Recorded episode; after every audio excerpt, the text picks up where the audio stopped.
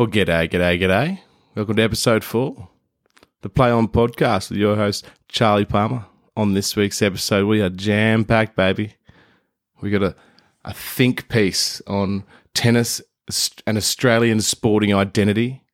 We've got an in-depth look at the shithouse Brisbane Broncos. We got Whinge of the Week and women's toilets. We've got some sports news and just some other whack shit, so tune in and get ready for my mad intro.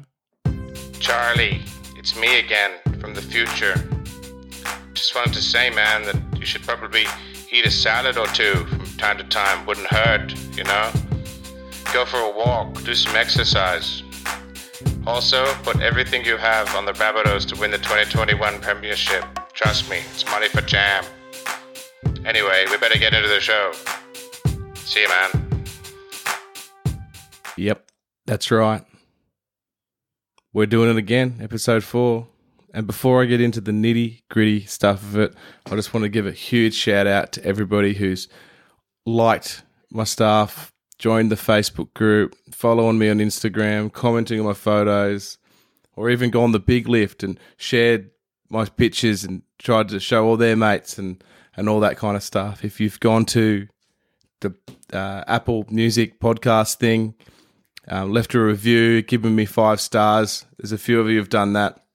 It makes a huge difference, all that stuff. And I'm hoping to expand my listener base and give it a good crack. And if you guys keep liking what I'm putting out, I'm going to keep putting it out. So you guys obviously like smack talk because that's all I've been doing. So, and I'm really, really, really, really enjoying it. Speaking of smack, smack talk, I want to get straight into it. So what I'm going to do is we're going to go into random sports news. Let's go. It's time for the weekend sport. You're gonna have to listen to my sports report. Let's have a look at all the sports news this week. Well, not all of it, just the ones that I could be bothered researching and that I'm kind of interested in. So let's hope that you're interested in them as well.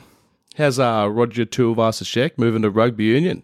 Sad news for rugby league fans. But good news for rugby union fans because that bloke can move. He is going to cut people up. And I think I shared a little schoolboy video of him playing for the Auckland Blues under twenties or, or whatever it was. And he was just cutting people up like he does every week for the Warriors.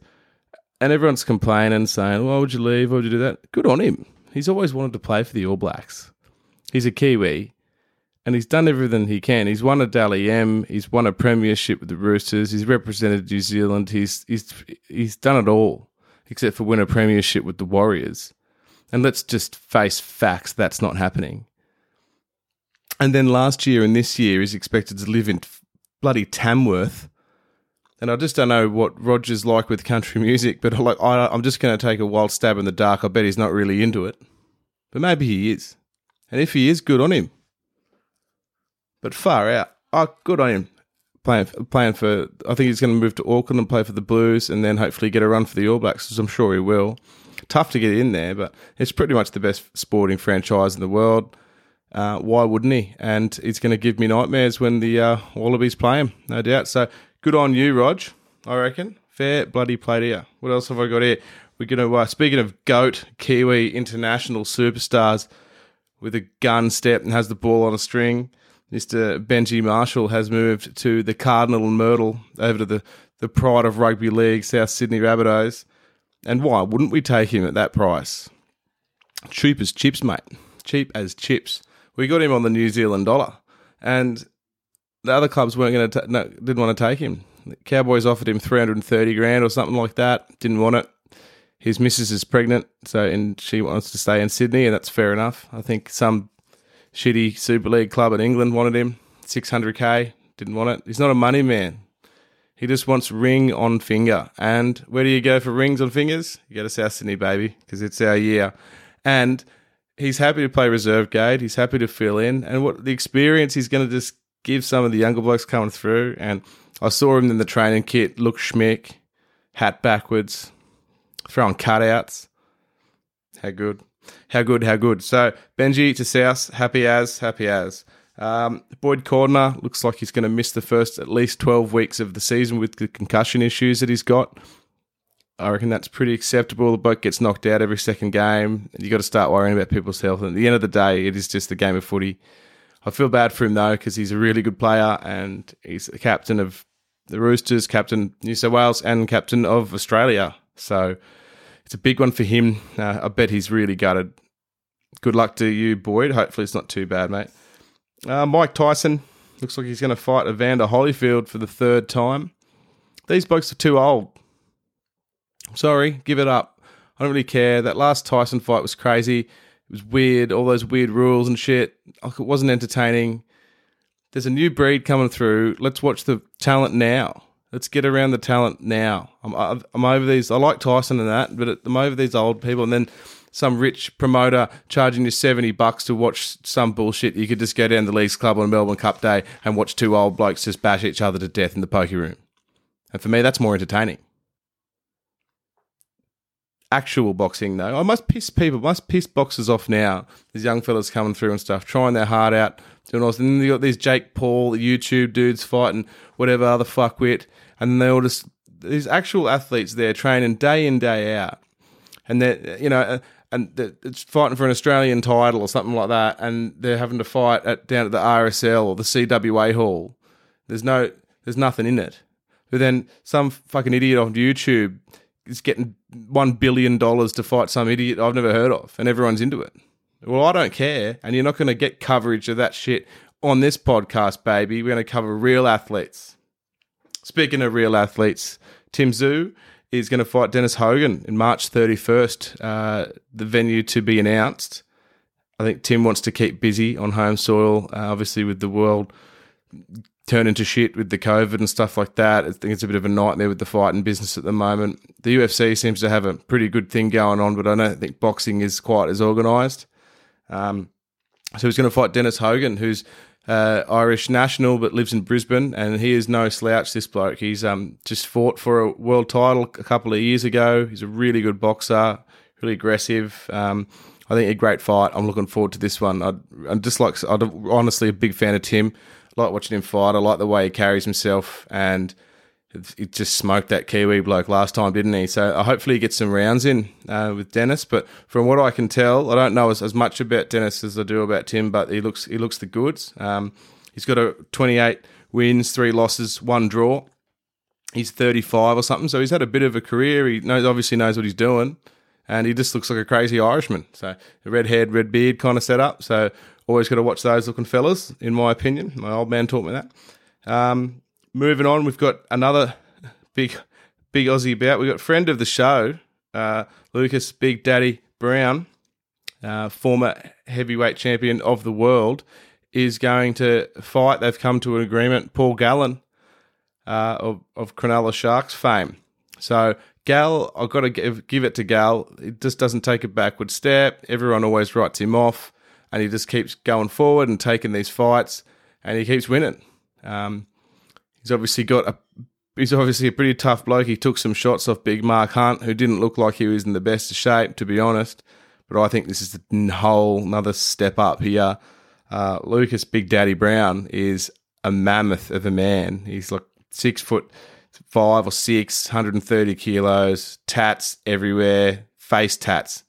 I don't know if that makes you a better boxer. That makes you scarier, for sure. Um, and he's a monster. Obviously, former heavyweight champion of the world. He, he beat some Russian bloke, Ruslan Chargaev, in two thousand sixteen, stopped him. Uh, he's got a pretty good fight record, twenty-nine fights, twenty-five K Os, and uh, twenty-nine wins, twenty-five K Os, and two losses. Uh, it's going to be a tough one. I mean, I, I don't really like writing Gal off because he's obviously an athlete. He's fit as hell. He's tough as hell. So what a fight. Definitely going to be tuning in for this one. Um, but there's been a lot of shit talk about this. I, I think Gal called Lucas Big Daddy Brown a mug, but he's like, a, you can't really, he's won a world title, in a heavyweight world title, so he's no mug. So tuning in. I actually sent um, Lucas Big Daddy Brown a message and he got back to me. So what a legend. So um, huge shout out to you, mate. Good luck. Good luck to everybody. Just hope no one dies because you're, you're all big lads, so mad stuff. Uh, there's probably heaps of other sports news. That's the kind of stuff I picked up on. I've got a bit of an expose, a thought, a think piece on tennis coming up next. Um, and then I'm going to get some uh, Team of the Week stuff with the Broncos. All happening. Whinge of the Week. Tune in, guys. A lot happening here. Wiki Whinge of the Week. Wiki, wiki, wiki, Whinge of the Week. Wiki, wiki. Wiki, wiki, Whinge of the Week. Wiki, wiki, wiki, Whinge of the Week. Ruben Wiki. My favourite time of the week. I get to vent. Vent my issues. Vent my whinges. Tell everybody out there. I, I really I really have a lot of these. What I've noticed as I have been, uh, look, episode four now, I'm trying to always jot down notes and things. Oh, I should talk about that during the week. I should talk about that on the podcast. I should, blah, blah, blah. Is that my, my fucking whinge of the week pile is growing at a rapid rate, and my other stuff we're talking about isn't really, it's just kind of slowly ticking away. I might have to start doing whinge of the, whinge of the day, daily updates. Maybe I just whinge a lot. Maybe it's my English heritage. I can't really blame it on that. Maybe I'm just a fucking negative dude. I don't know, but here it is. This one, first one isn't really a whinge of the week. It's just about boxers in general. Now, I know a fair few boxers, lovely people. Definitely don't want to say anything wrong about them, or else they punch in the face, I guess. And they're good at it because that's what they do for a living. But how come every single photo you've ever taken in your whole life, you've got to clench your fist and hold it up like that? Like, like you, what are you, what are you going to do that for? I get it at the when you got the belt around you, or like with your team after the fight or before the fight, or like the promo one for the fight thing itself. I totally understand that. That makes sense. Fist, boxing, punch, fist, knuckle, head, thing. Okay, I get it. Makes perfect sense to me. But like, Nan's ninetieth, you know what I mean? Your cousin's wedding, like, put the fist down, boys. It's all right. It's not, you're not always, a, it's not always a title fight. Life isn't really always a title fight. Sometimes it is. That's a good metaphor, isn't it? Life's a title fight. You know, I'm training for it. Nah. Just not every photo. Like, license photos, are you doing it? Do you know what I mean? Someone whips a camera out. It's like, get the, get them ready, boys. Get them. Here comes the fucking hand. With all respect. And I love what you do, and I would never do it for a living. Couldn't fight my way out of a wet paper bag. But just not every single photo, guys, okay? We we all get it. You're a boxer. We can tell, we can tell by your face that you're a boxer, okay? We don't need you. I'm genuinely asking, is it a thing? Like, did it start somewhere? Like, I know with the shuckers, you know, the surfing shuckers that and that they do that, is that that originally started with some Hawaiian fella who's like the oldest surfer ever or whatever, the first guy to do it. He got his like three middle fingers bitten off by a shark or something. And when he'd wave at ya, he'd like do the old pinky thumb thing. I don't know if his name was Mick Shaka or like, you know, or something like that, but that's how the Shakas came about. Is the fist thing with the boxer a similar thing? Did the first guy ever want to fight do it afterwards with his mum or something, and now it's like, now it's tradition? And if that is tradition, please write in. There's heaps of people following me on my Instagram that probably listening that are boxers or, or boxing pages and stuff. Write, write in, tell me, say, Charlie, you're an idiot. This is this is traditional stuff. Yeah, this is like... been passed down through generations of boxers to, to raise the fist at every photo opportunity possibly in the whole world. Maybe it's bad luck. Maybe if you don't raise your fist and, and clench it in every single photo opportunity, you're going to lose your next fight. And if that's the case, then I totally understand. So if somebody could write in, clarify that, help me out. It's easy to be judgmental when you don't know what you're talking about, and I clearly don't know what I'm talking about. But it seems to be that a lot of boxers are taking every photo with the old clenched fist routine. You know, I've got a boxer mate that was at the beach the other day. Looked like someone killed his dog. You know who you are. Shout out to you. Love you, mate. Just show some teeth. Turn, turn, turn the lips upwards at the ends. It's a hard job. Someone's got to do it. Much love to all you guys out there doing the hard yards, getting punched in the face for our entertainment. I really appreciate it. Look, moving on to the actual whinge of the week. And this one's all my fault. I just want to I want to I want to make that very clear at the start of this, that I've really got no one else to blame but myself. But I'm going to try and manipulate and weave, duck, and throw a few jabs back at, at some things and try and make it sound like it's somebody else's fault, because that's what I do best. Public toilets in, in or not, like, you know, in establishments, bars, cafes, all that kind of thing. I've got a bit of an issue with you, if any of you public toilets are listening. I've, look, all right, I'm just gonna, I'll be, I'll be straight up. About three times in the last six months, I've walked into the females' toilets accidentally. Like, not just following a hottie in there kind of thing, looking to do the horizontal folk dance or anything like that. So there's just get your mind out of the gutter, people. I've just walked into the wrong toilet and gone, geez, this is a nice toilet. Because chicks' toilets are nicer than the guys' ones. And that's across the board, okay? I don't know if they make them nicer at the start, or if us fellas just treat them badly and make it shitter at the end. I'm guessing the latter. But I walked into one especially and I was like, holy shit, I feel like I'm in like Roman baths here, you know? Like, I'm surprised there wasn't someone in there just handing out warm towels then if you want a massage. I've been to a few places like that in Thailand. But a different kind of vibe here nonetheless. Oh, look. The reasons, it's, I want to talk about the reason I've walked into these uh, females' bathrooms. And one was at a, two were at bars and one was at a cafe. Can't deal. And I just don't think the markings on the doors were adequate and, and were gender, uh, like, identifying enough or, or whatever, diverse. It's sleek markings of these. Like, just put a bloody bloke on one door and a Sheila on the other door so everyone knows. Make one blue and pink, okay? I know, I understand that not everyone identifies as pink, but just, just for the sake of having the bloke doesn't walk into the chick's dunny. Just for that reason only. I know it's woke twenty twenty-one, hashtag everything, whatever. But just make it so we know which toilet is which, okay? And if you're like, identify as something, something in between or whatever, at least then you know as well. And you can pick the one that you want. But for the unassuming dickhead like me, I just, the, sle- the sleek little, like... The, You could, you could you dish out the rest of the bar can be as sleek and as modern, as awesome as you want. Just, and you pay all, pay top dollar. For, and you kid out your bar or whatever cafe, however the fuck you want to do it. But just on the door of the toilet, that one, that the female or male symbol, can we just make that really obvious?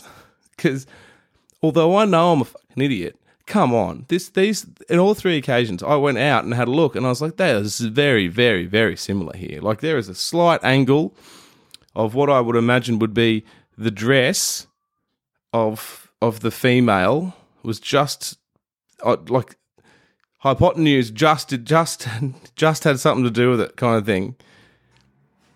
And it was to- it was a, oh, it was minuscule angle, sleek looking, like metallic, sh- shiny chrome, bloody looked great. Oh, great accessory for the door, like good, look like a bit of art or something. You'd see it Goma, but it didn't help me any when I walked in and started pissing in the fucking sink, thinking it was the urinal. The lady freaked out. You know what I mean? I don't want to have to solve the Da Vinci Code just to do a piss. I definitely don't want to be going into the female bloody toilet. I don't know what happens in there. I want to leave that a mystery. They go in there in packs. Shit goes on in there. I don't want to know. I, I, I'm not allowed in there, and I'm happy to leave it that way. The last thing I want is to go in there. It's not like I'm some kind of pervert just trying to, you know, creep in there and get look up your knickers or something like that. It's definitely not happening. I, I want to stay the fuck out of there. I'm actually, to be honest, usually if I'm going to the toilet, I'm busting for a piss or a number two. But on all these three occasions, I do remember that it was a piss. And I have a tendency to hold my pisses to the point where I'm about to just absolutely piss myself.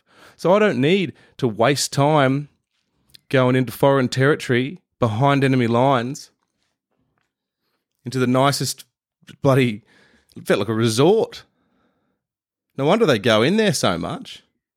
I reckon they just go in there and hang out. It's nicer than the actual bar. Gold trimmings... Big sinks, lovely mirrors, smelt blissful.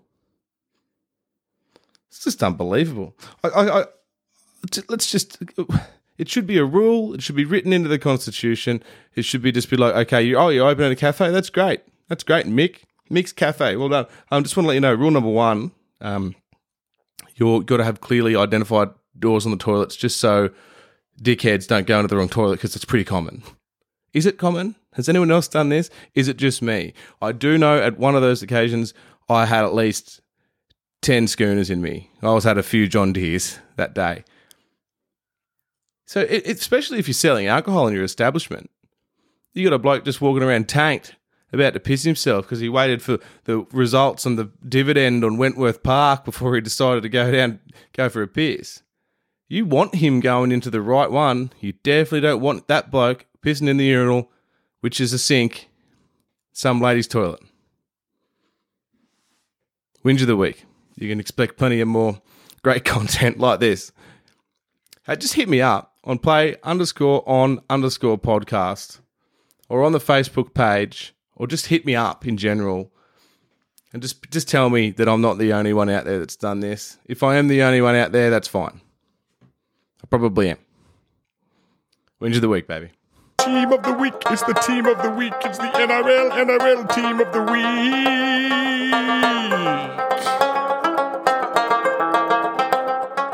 Yeah, that's right. Team of the week.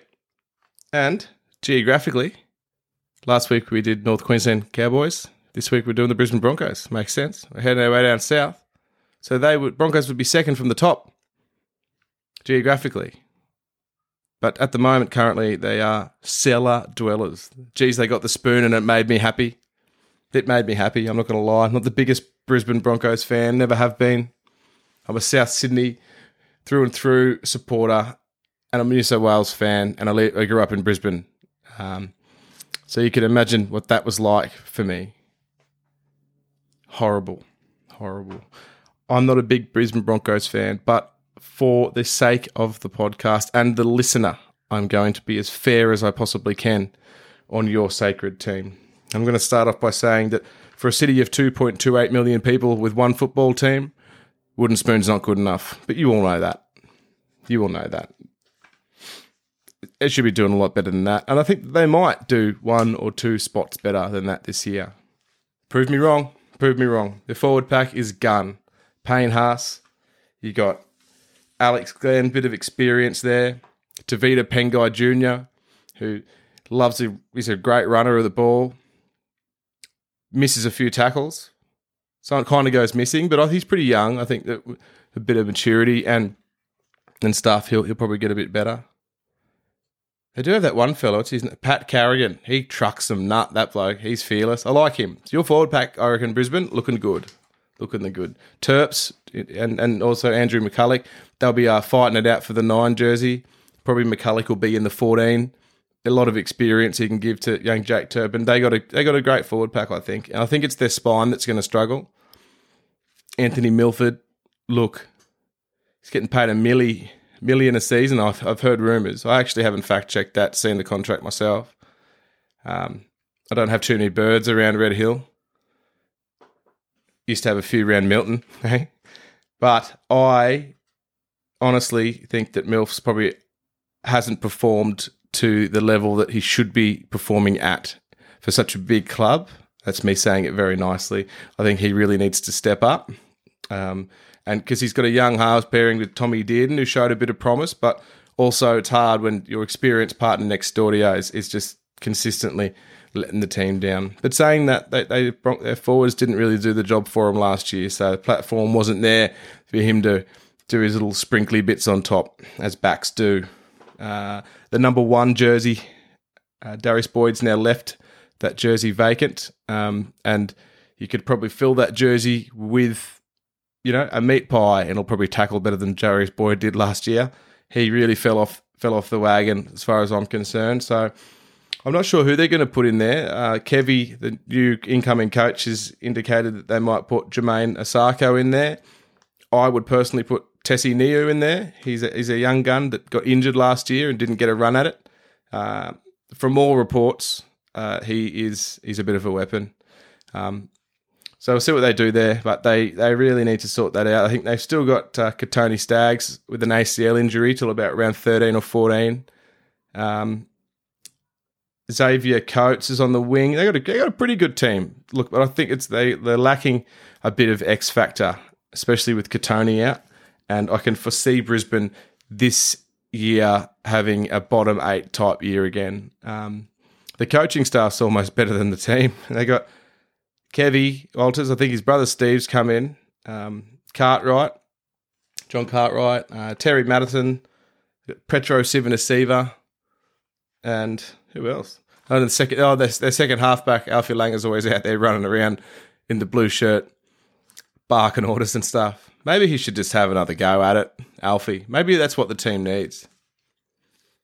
What Brisbane's lacking is that they're just not the, the Brisbane powerhouse I, I know growing up that I hated so much in the nineties and stuff and early two thousands.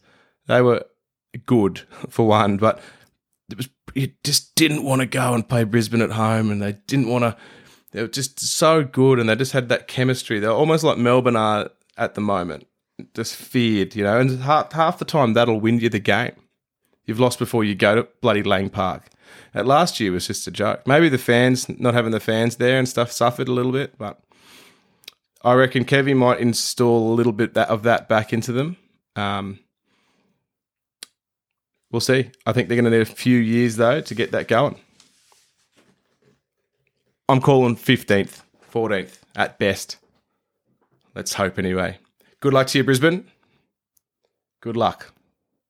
Look, I was going to do a crazy intro like I usually do, and I love doing, but it's getting late.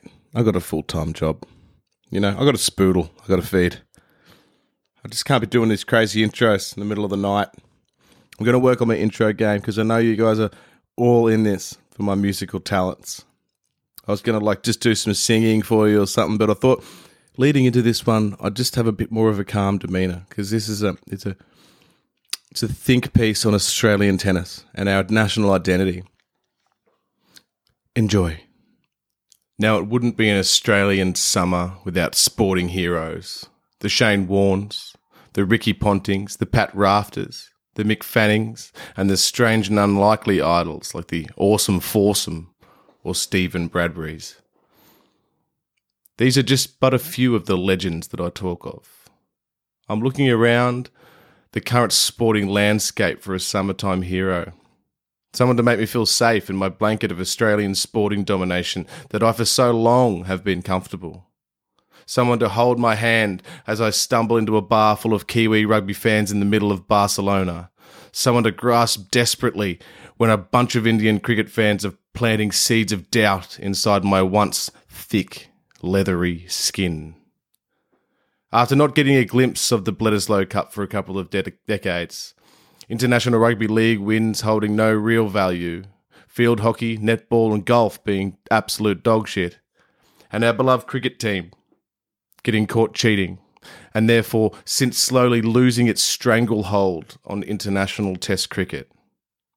This said stranglehold is what usually helps me sleep through the hot, humid Queensland nights. As you may hear the magpies in the background, I'm an Australian living in Australia, and I want to be proud of my country in summertime. I've had no choice but to look elsewhere for the noble warriors looking to carry the Australian summer on their shoulders with pride. A new breed of athlete, a fresh-faced and equipped with the sun-kissed rigs and the go-down swinging attitude we need. Being late January and suffering from severe anxiety over this issue, I look to the sporting calendar, and what do I see, you ask? Tennis. The first Grand Slam of the year, the Australian Open. For a moment, I feel safe. But the moment quickly passes and feels like a distant memory when I remember that, like a lot of other sports at the moment, we are also absolutely shithouse at tennis. In fact, we have been for a very long time. When I think Leighton Hewitt, I think, sure, he's a U S Open champion. I admire and respect him. He's a childhood hero, a Rabbitohs fan, curly blonde locks of hair. He's got hunger, hat backwards, and hair. The Triple H you need to be a champion. But he still never won the Australian Open. In fact, no Australian male or female has won the Australian Open singles title since the late seventies. That's right, the late seventies. This is the same late seventies that Staying Alive by the Bee Gees was in the charts, and MASH was being released on the silver screen. Watched an episode of MASH lately? That's how long ago it was since an Australian won the Australian Open. They had wooden rackets back then, for fuck's sake. Leighton choked in a final to Murat Safin. Pat Cash lost two finals in a row. And it's even worse for the women. Some would say we should give up as a nation, sulk into a pile of misery, into our new normal beta sporting identity, just like England. But I say we celebrate new warriors of the hard court and turn the page and propel these new athletes into prosperity. I say we have them wear the Australian gold and we sing Waltzing Matilda, Kaysan, Horses, and other great Australian songs in between serves to try and put the Euro trash tennis elite off their game. Let's have a look at what's on the menu for the future heroes of the Australian tennis summer. For the entree, we've got Ashley Barty, ranked number one in the world and twenty-four years old. She's a bite-sized Queenslander with a never-say-die attitude. She's an all-court player with a great first-serve percentage for a height-challenged athlete. She can and has beat the world's best. She's working class, heart of gold, and the blue-collar hero we need. What's not to like? I love Ash's atmosphere, and so does the nation.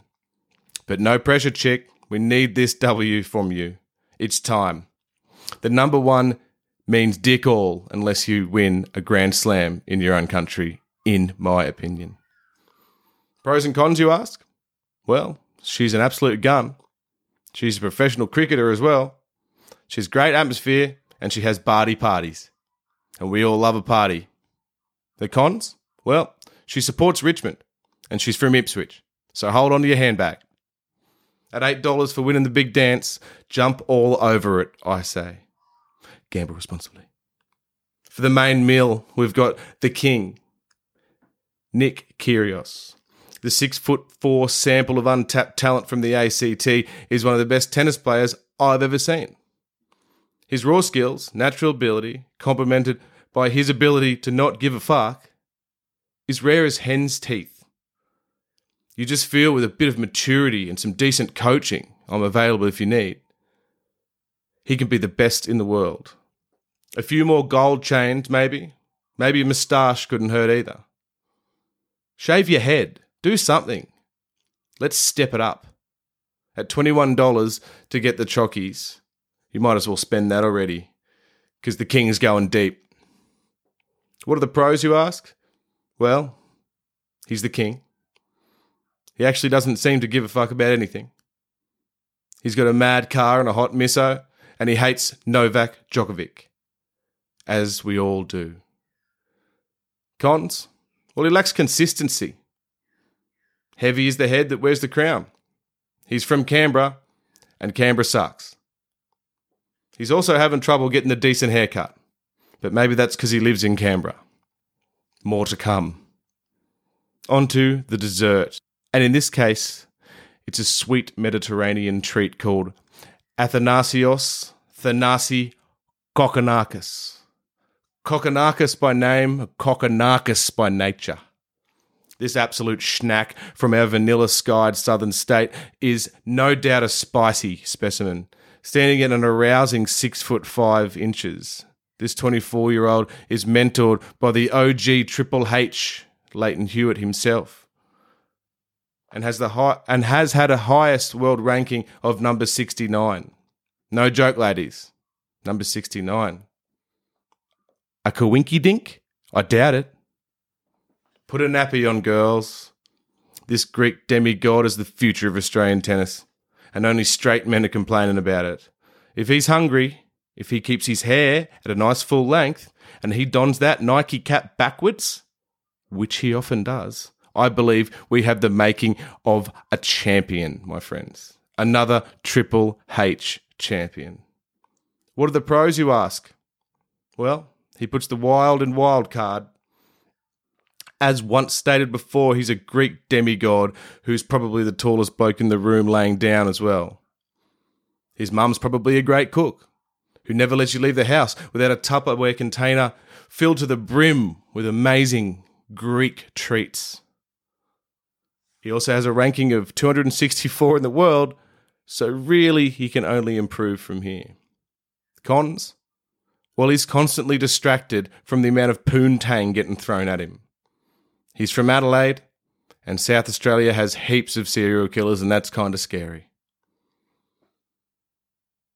There's, of course, other Aussies in the mix, like Alex Demon Demonor, who, despite his ranking and ability, I just can't get around. Not sure why. Maybe it's a vibe, Marbo, the Constitution. I'm, I'm so unsure that I'm just going to blame it on the nickname and the lack of creativity around it. There's also John Yawn Millman or Bernard Hot OnlyFans Missus who can't wash her hair Tomic. I just don't think on my quest for a hero I'm knocking down the door of these guys' houses expecting to see an athlete with a big frame, confident vibe, racket in hand and cape on back. I'm aware that not all heroes wear capes. We don't need ours to wear a cape. We need ours to wear the hearts, minds and future of Australian sports on their backs and carry us gently, yet with a firm grip into a new era of domination. A think piece by Charlie Palmer. Gamble responsibly. Multi-bet of the week.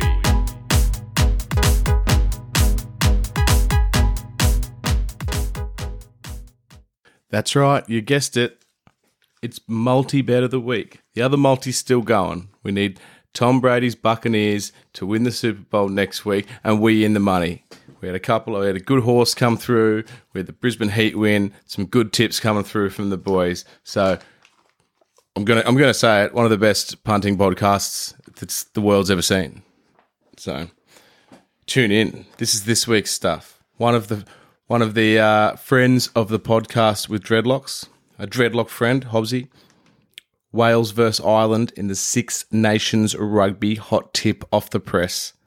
Wales to win. one dollar seventy. Get on that bad boy. Multi it into an anonymous tip coming from the other side of the planet with Wolverhampton Wolves to draw against the Leicester, against Leicester, the Leicester Leicesters, whatever they're called. three dollars thirty. That's juicy. So someone, I got birds, I got birds everywhere. And then I thought, while I'm on the E P L, you might as well throw in Liverpool to beat Man City, an upset at two dollars eighty-seven. Always a cracker when those two go at it. And Man City suck, let's be honest. No one really likes to see them win because they're owned by some bloke that uh, sells oil to some bloke or something. Anyway, I don't want to get into the details, all, all of it. I'm going to use this to um, get out of this uh, podcast, guys. Episode four is wrapping up. It's been awesome. It's getting late. Thanks again to everybody who shared or liked, commented or reached out. Um, if you want to share some more or give me some reviews or do all that kind of stuff, it matters heaps. It helps me heaps. Um, if so, like, get stuck into that stuff. If you don't like the podcast, you can still share it and pretend that you do or show someone who you think might like it. It's up to you. If you do that, I'll buy you a beer next time I see you down the pub or a rosé or whatever you're drinking, that bitch diesel. All right, guys. Thanks heaps. See you next week. Bye-bye.